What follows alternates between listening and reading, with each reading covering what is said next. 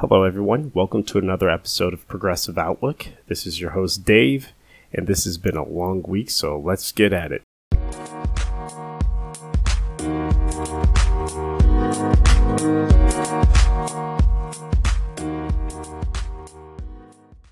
We saw something new from Wall Street that never happened before, where a group of people, it started from a subreddit called Wall Street Bets, and just grew over time to day traders and investors who saw the stock again stop increasing.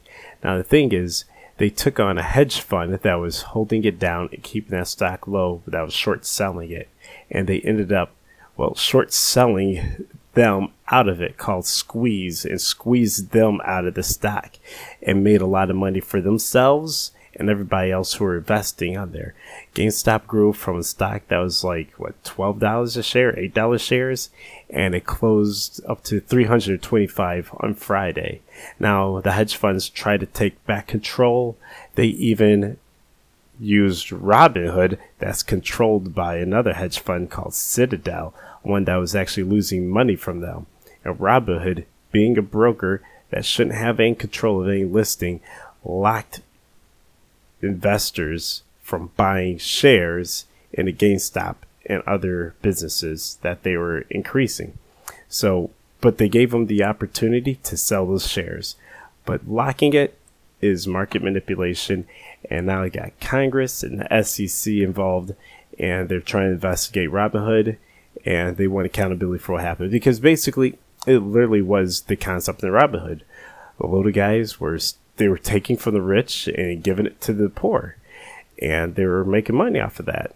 And even though the app is named Robinhood, it doesn't live up to its name because even though it's supposed to be support, helpful for people to trade easily with no brokerage fees, is tracked by a big company, a big hedge fund that chooses that over the little people who are just making money. It's trying to stop them from actually keeping on investing. So what started all this is, like I said, Wall Street bets were investing all of a lot of their money in shares on there, seeing if they could actually change um, a stock that's been failing. And when they did that, they realized there was a hedge fund doing that. So more power to them. This was a crazy turn of events. It wasn't just GameStop stock. They invested in GameStop, BlackBerry, AOC, Nokia, uh, Blockbuster. They even ended up increasing Dogecoin. as a meme stock. That's not supposed to be taken seriously. But yeah, they invested in all these stocks and businesses that were just dying. It had no point of like even being on the listing. Like Blockbuster is like at liquidation. But um, AMC actually, from the success of their stocks, because they had treasury stocks, actually was able to pay off the $600 million debt that they were in because of last year when they had to close down all of their uh, theaters because of the virus. And they've been struggling ever since then. Well, they paid off the debt and they're no longer struggling now because of this. And if there's even more investing going on in them, they're going to make money back to there. So instead of getting bailed out by the government, they actually got bailed out by the stock market by redditors on the stock market that started this. And they're not done yet. And hopefully that they're going to take on more hedge funds. And also one thing too is what the SEC is that they're trying to see well not them specifically but folks want them to investigate and see if there could be a limit or a ban on short selling because hedge funds make money off businesses that fail or during disastrous times, all the way back to even before, but like 9 11, they made money off of that. They made money off of the housing market and the crisis that went down, something that they actually caused to begin with, with Freddie Mac and Fannie Mae that summer. And now, here we go. They're trying to make money off of the COVID crisis. So instead of making money off of people suffering, they shouldn't. And what's happening with the Wall Street bets should be happening. They should be using their money investing in businesses and bringing back businesses and supporting other businesses and supporting each other and making money together as a group. That's exactly what the Wall, that's what Wall Street should be. Capitalism for everybody. Of course, it isn't because we're seeing now how it's pay as you play. That's all it is. And it's unfair that they're trying to squeeze out the little guy. So that was a very, no one's ever seen anything this before. This is echoing the Occupy movement from almost 10 years ago, uh, the Occupy Wall Street.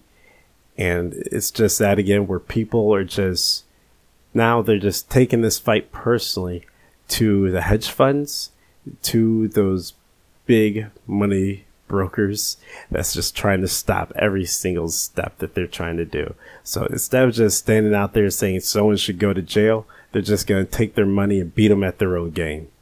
And that was actually running all week. It was one heck of a, one heck of an emotional roller coaster watching the stock go up and go down after the hedge funds were trying to take over and went back up. So the fight is going to be on. It continues tomorrow and we'll see how the rest of it goes and what other stocks that they'll invest in. And also, they're using other programs outside Robinhood because, of course, Robinhood proved that it's uh, distrustful to use. So they've been using um, Fidelity, the Cash App, Chase Bank, their bank accounts. they're investing through there, and uh, other other programs out there that they could use. But yeah, this is very interesting to see. Uh, it's a good thing that they actually pull the wool that Robinhood is, and hopefully Robinhood will be held accountable on there.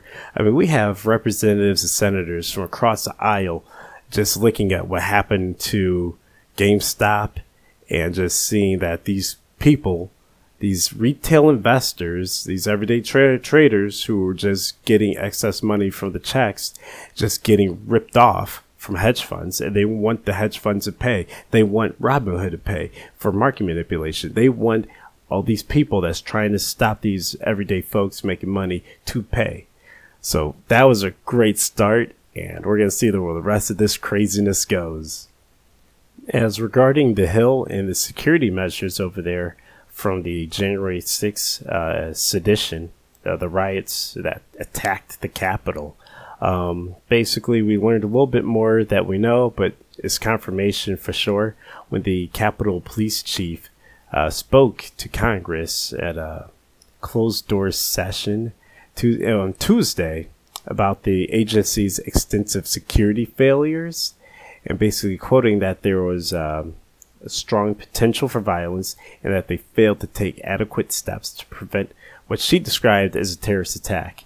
And keep in mind, this is actually uh, Yogananda Pittman, I believe I said her name right, who's the Capitol Police Chief, after she replaced uh, Stephen Pittman, who was the inacting chief, who Nancy Pelosi and Chuck Schumer uh, asked to step down, and he did along with the Senate counterpart. But basically, that uh, they saw the growing mob and they did nothing to prepare for it.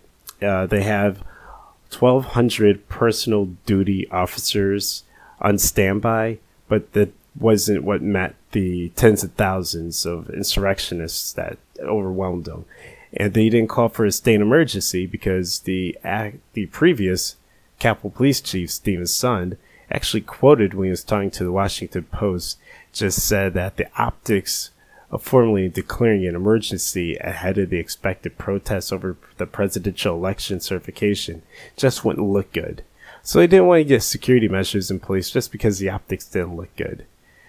And this is what we led to. Now, one thing also I wanted to address was something else about the Capitol Police uh, a few weeks ago, which was that no one took the black police officers seriously. This was years ago, about back in 2001 when they filed complaints about the Capitol Police who while they were working there, they were doing, they were filing complaints about their coworkers who were calling those racial slurs like the N word, and they found nooses on lockers, and that white officers actually would call people huck lovers or fogs, and fog is short for friends of gangsters. And that's what the, they called other white officers who were friendly with their black colleagues. So they were bullying even white people who were just getting along with the black officers. And black officers also face unprovoked traffic stops from their fellow white police officers. So one guy actually heard someone uh, quote say, "Obama monkey, go back to Africa." So, and this has been going on for years there, and nothing was ever taken action with the Capitol Police. And to this day, the Capitol Police Force is 29% black. And that's in a city of DC that's 46% black. It's not reflective of the people there. And again, we saw how they reflected and how they acted during the the during the assault where there was police officers actually taking photos with the seditionists.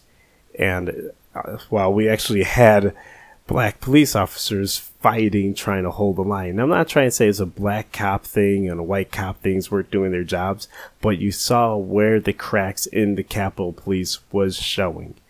And this is what happens when things are taken care of and there's no accountability, where these cracks keep showing.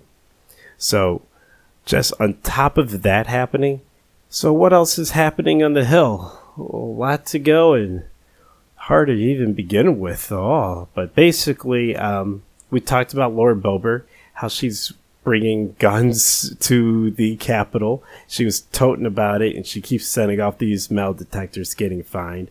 But Nancy Pelosi has called for strong security measures. She said the enemy is within the House, just regarding armed colleagues as security threats. And this isn't an understatement about that because some people would be thinking, well, hey, well, you know, this is going to be an armed person, but, you know, they have their head on right on their shoulders. Well, enter Representative Marjorie Taylor Greene, uh, someone who supports the wildest QAnon theories that you can imagine, and even beyond there. She has racist thoughts against Black Lives Matter, and that's just the little bit to go on about her.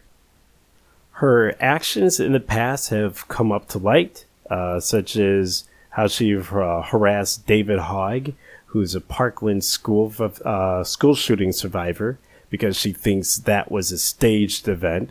She liked actual posts that called for the execution of prominent Democratic leaders such as Nancy Pelosi.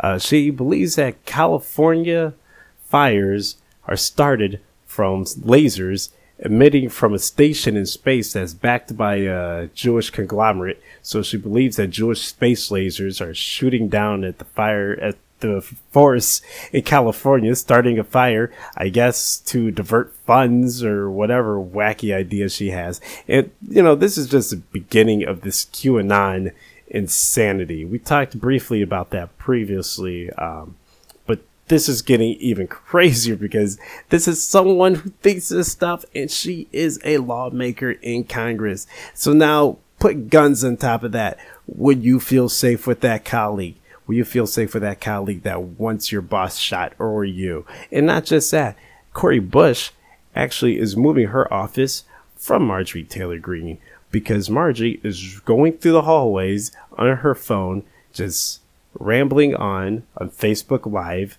to her supporters with no mask on, where representatives and senators are catching COVID. So everyone is keeping their mask on, is social distancing, but she is not doing any of those things. And Cori Bush just feels that being near Marjorie Taylor Greene is a risk of health to any degree.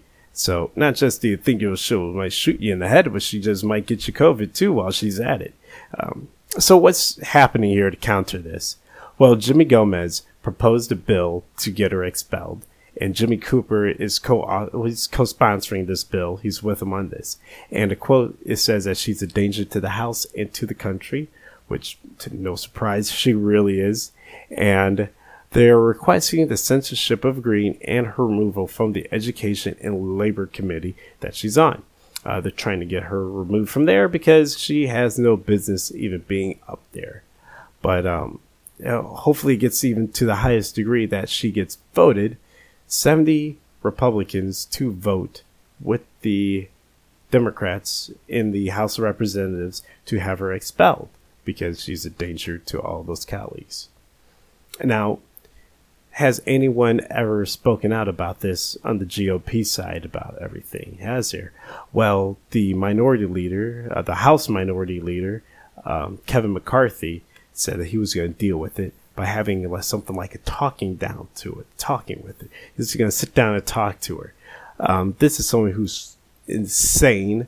She's Islamophobic, anti-Semitic, racist, everything, and he's just going to talk to her. Obviously, he doesn't care enough to hold her accountable for her actions, which is almost the theme of this podcast series accountability in the government. We're talking about that every single week because there's no accountability, especially on that end of things. It's just so crazy.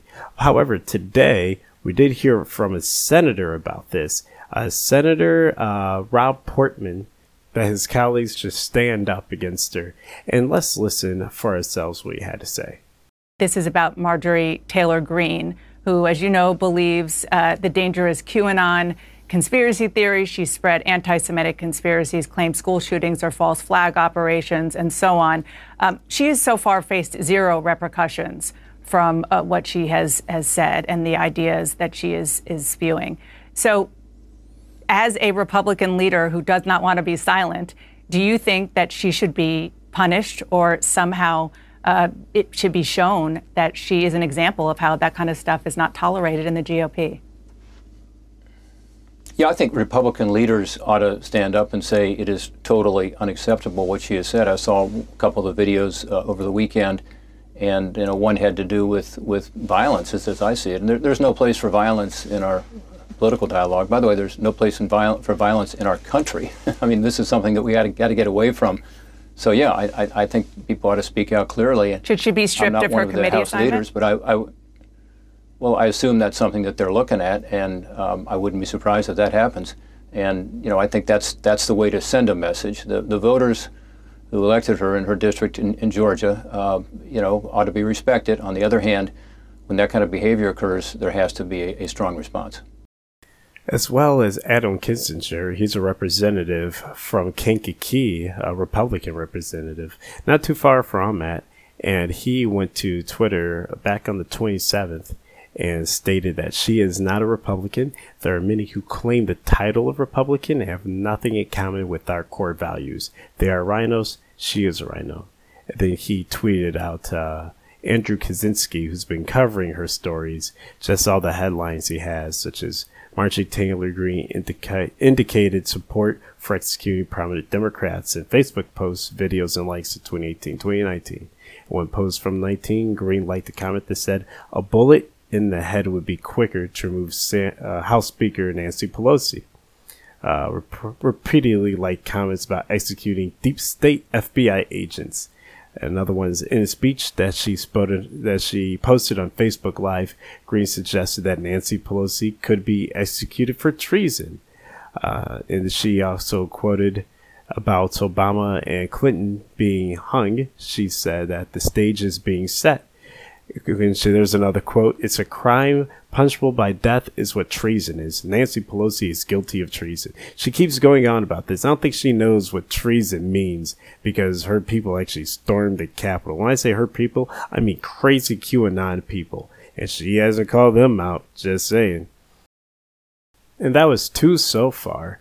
But um, Liz Cheney actually spoke out about her uh, had a representative uh, spokesperson speak for her, and she said Representative Cheney has spoken out in the past about hateful comments from members of both parties. She finds these recent posts repugnant, uh, which I understand that with uh, Liz Cheney. Um, she actually wants Trump to be uh, tried and removed as well for his. Well, she actually voted for the impeachment, so she wanted him to be impeached so it looks like she wants him to be removed, but she can't make that call because she's not a senator; she's a representative. But anyway, about that, um, about her regarding Marjorie is that yeah, I'm not surprised that she called her out on it. But the thing is, that's three people out of all of Congress, of the House, and the Senate GOP. Only three people right now have spoken out about it. There should be several people just calling it to the floor and everything, but they're trying to sweep it under the rug and just trying to ignore it. Here's the deal, all right? These QAnon folks, because you know we have guys like Mitt Romney that's totally against this crazy wave of, of Republican crazy like that, and then you have guys like Marjorie Taylor Greene and Laura Boebert that's just wrapped up around this new Tea Party Donald Trump wave of nuts. So what we have is just either they're catering to the latter people for future votes, or they or the former want to remove them. Don't even want to cater to those nut cases anymore because they see how dangerous they could get or how crazy they are. Or they just don't even like their policies and principles, principles of of conspiracy theories of uh, I hate to say even on base claims. It's all fictional, really. It's as if it's as if all this came from a crazy fantasy novel about like drinking blood of babies and everything. And there's uh, child predators all over Congress that's that's drinking their blood. And, do whatever satanic cult is going on. Only deep state operate. Uh, uh, man, just thinking these guys just drive me crazy. Now we have them in, in, in Congress, so um, hopefully that there will be measures to prevent more of these nut cases to be getting jobs in the government. Whew. But on a, a, lighter note of news from the White House is um, Joe Biden, President Biden, actually signed an executive order um, about Harriet Tubman replacing Andrew Jackson on the $20 bill. That was something that Trump uh, actually tried to put down and it didn't want to replace, of course, Andrew Jackson because Trump is a racist seditionist himself. So um, a racist like Andrew Jackson is right up his alley. But basically, things are changing, and that's a good change that's going on. Um, uh, the White House press secretary Jen Psaki said the Treasury was revisiting the effort, which was first announced in uh, 2016 under Obama But like I said, the occupier floundered it. So that's a good turn in events. That would be a good change there. So um, I would say that uh, if this actually does go in effect and we would see it being printed, um, there would be no changes. It'll be unlikely until 2026 we would see Harriet Tubman in rotation, but that would be a really good change, a really good draw forward. And um, what I talk about is actually acknowledging and correcting issues in history. We cannot look at people like Andrew Jackson and think he should be venerated or he should be on our money. And there are other people, people of color, who stand out doing great things, such as Harriet Tubman, who should be on a higher pedestal and should be venerated. So I like that idea. That's a really good turn of events. Um, it has opened up the door, um, and not just that, other things regarding uh, Joe Biden for reparations regarding the black community. That's something that we've been hearing about for a while, and the NAACP has been calling on for that. And basically, in a nutshell, uh, from Representative Sheila Jackson Lee um, from Texas, she's a Democrat from there. Uh, she originally introduced legislation to create a formal commission to explore reparation options for black Americans the president and CEO of the NAACP, Derrick Johnson, uh, spoke to NBC about this, uh, about the legislation and moving on.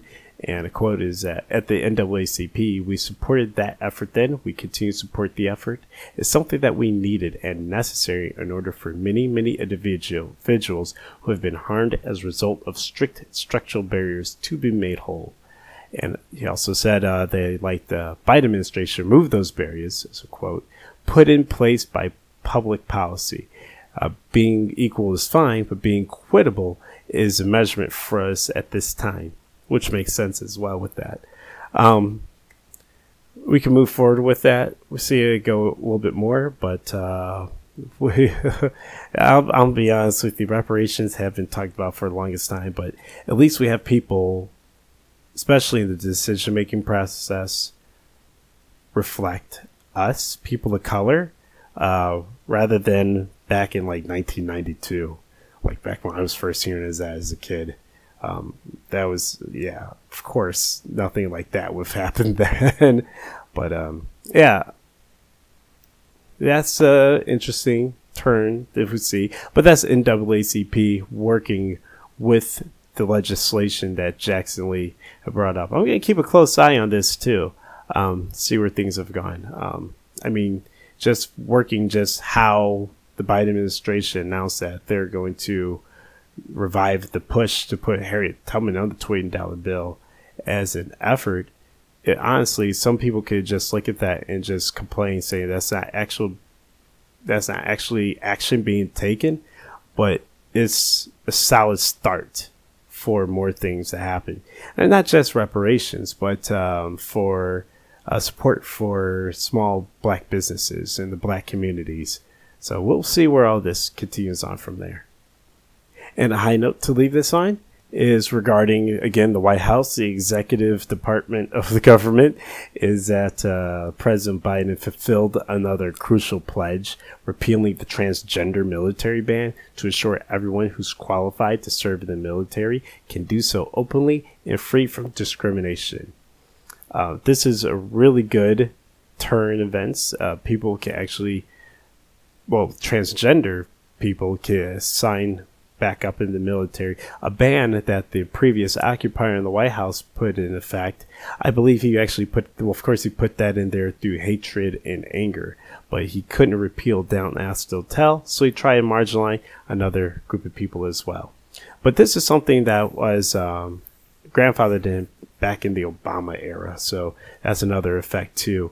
That um, why the occupier would have repealed this, but that's over. That's history and now we could get more transgender people. And on record, there's more than 134,000 veterans who are transgender, according to estimates from the National Center for the Transgender Equality. And transgender people have long served at rates disproportionate to their representation representation in the general public, according to several other stories. But hopefully, this will actually bring in more transgender people, but just more people for equality and acceptance to be in the military. Because you know what? When you're fighting in arms against the enemy, um, a lot of people will drop their bias and their, I'm not going to say their hatred and differences, but they will drop what preconceived notions that they have about a person just for that moment of fighting together and they'll become bonded. You know, like there's some good World War II stories about that, World War War World War One stories as well. But yeah, that's about it though for the night. And it was um, it was good talking to you guys. So this is another episode of Progressive Outlook. Again, my name is David, and if you guys like what you hear, go ahead subscribe, follow, like whatever you guys are doing on your podcast platforms and listen to another episode. Uh, I'll be signing off from. Oh, actually, before I sign off, this is a little bit of a recent history, but keep in mind that the Republican Party, back during the Civil War era of Lincoln and everything before that, was totally opposite from the Democratic Party that we have today, because they actually flipped sides so keep that in mind. Wherever people always, especially Republicans, always try to bring back this as a party of Lincoln. If Lincoln actually saw what they've become today, and shoot, if Southern Democrats at that time have seen what Democrats today have turned into, they would both like both flip their mind. their their hats will just go straight to the ceiling there. Um, how that change happened was all about slavery and the Civil War and their de- their decisions around that. And for the Democratic Party, it was the civil rights movement and Lyndon B. Johnson uh, signing the Civil Rights Act. But that's a whole other time there. But uh, yeah, have a great day, everybody. See you till next time.